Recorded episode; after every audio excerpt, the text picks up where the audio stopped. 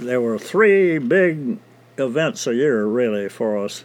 One was hog killing, and one was cane grinding, and one was peanut picking. Well, there were really four, and there was it was peanut threshing and cotton picking.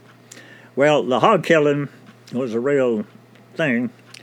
Uh, we didn't, we never ate any beef. Uh, we only we grew our hogs and butchered them for pork meat, and that's the meat that we lived on.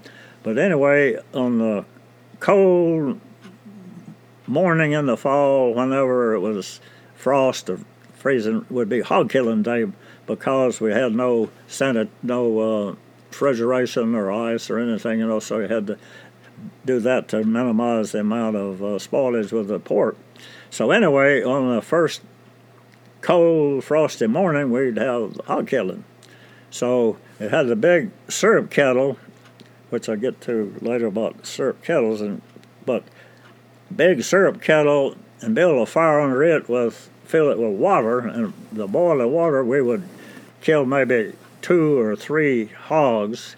Well, we would kill them by cutting their throat, and um, then drag them through this boiling water to sterilize the skin, you know, and the hair and all on them, and then hang them up by the heels of the cross piece between two trees, and then slice the down the middle and get, take out their insides, and then take it down and cut up the the meat, you know, into all different into ham and backbone and uh, side meat and all. But anyway, we used you heard the expression maybe that use everything of the hog but the squeal, which we literally did, I think. And so we take all that apart, and uh, so it's an all-day job. But of course, some of our relatives always have hog killing scheduled at different farms, you know, but everybody come and help.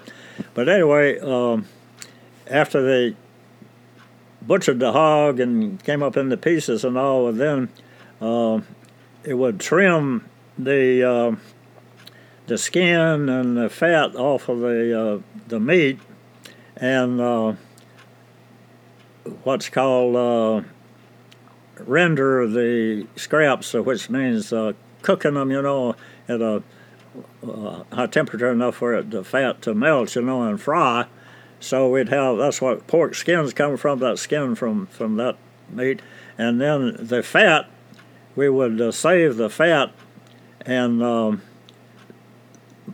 the fat then would turn to lard, solidify, you know.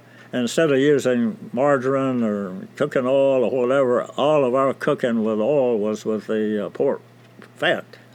But anyway, we'd put that um, lard. There were actually, you know, there was a thing for everything. Then you know there was lard cans and there were syrup cans, you know, and foot tubs and all that. Well, there were lard cans which were about that big around, about that high, that you'd put the lard in. We'd fill up two or three of those, and they would be our cooking fat, so to speak, for the rest of the year, you know. Well, at the same time that day, we would make sausage. And so we would trim off of the meat, you know, whenever separated the fat from the skin and then the good ham and all of that. There would be trimmings all in there. We would uh, put those through. There was a sausage grinder. It was a little, I don't know ever saw a sausage grinder. It's sort of like a food chopper. But anyway, you'd turn the handle and then it had a spout on it and you could make link sausage, which would parallel with this, I should say. We then would take the intros, the intestines of the hogs, and wash them all out good, you know, and boil them and clean them out, and then we'd use put that intestine, hook it onto the spout of the uh, sausage grinder, and then grind it, and then of course the sausage would all go into, and that would be uh, tubes of sausage, of which then we would hang up to dry, you know, and cure in the smokehouse. But then also we would make patty sausage. Take the grinding meat instead of putting it into link sausage, make patties out of it. Well, we would, as they filled up the lard cans, we would put uh, the sausage along the way in the lard, so that over time, as you use the fat, you know, and the, sausage would come up, and we'd cook the sausage or whatever, so it all went together. So anyway, we, that, that, that's what we did with the sausage. Well, while all of the log, the hog killing and the meat butchering and all was going on, us kids would run around playing in the yard. Well, after they took the insides out of the hog, there was the bladder, and so we would t- get the bladders and fill them up with water and make water guns out of it. We'd go around squirting, squirting each other with these bladder water guns. but I say hog killing was a big. Then all the meat, good meat, we took to the smokehouse, and we had a little little house behind our house, back of the yard, that was a smokehouse. So it was a house like about eight feet wide and ten feet long, and about like my shed out here, a little bigger than that. But anyway, they built a fire in the middle of the smokehouse, and then we'd hang the meat up by cords and twine from the rafters of the house over the fire, and it would smoke and cook. It was sort of like barbecuing almost, except it didn't cook. It just the smoke and all sort of cured the meat to where it, I guess, sterilized it, so to speak, you know, and it would keep without refrigeration. So then, after it got cured, that meat would stay in the smokehouse and then whenever we'd want some ham or whatever, they'd go out to the smokehouse and get, get some from the smokehouse. Well, the next morning after the hog killing, we had brains and scrambled eggs for breakfast because they took the brains of the hog and uh, gag and mix those in with the eggs. You know, make uh, brains and eggs for, for breakfast. and then with the intestines that weren't used for the sausage, we made, uh, you've heard of chitlins. Well, we, of course, washed and cleaned those real thoroughly, you know, and boiled them and cooked them.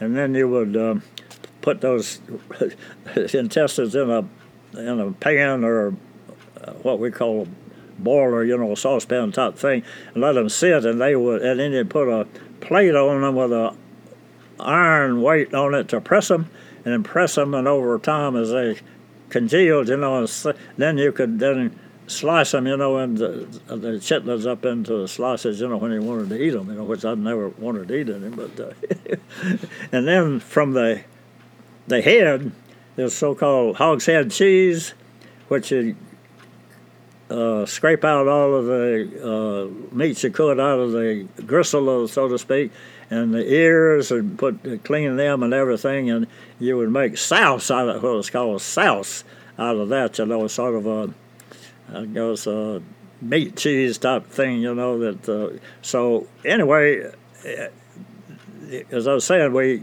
used everything of the hog. You know, one way or another. So that was what I call hog killing.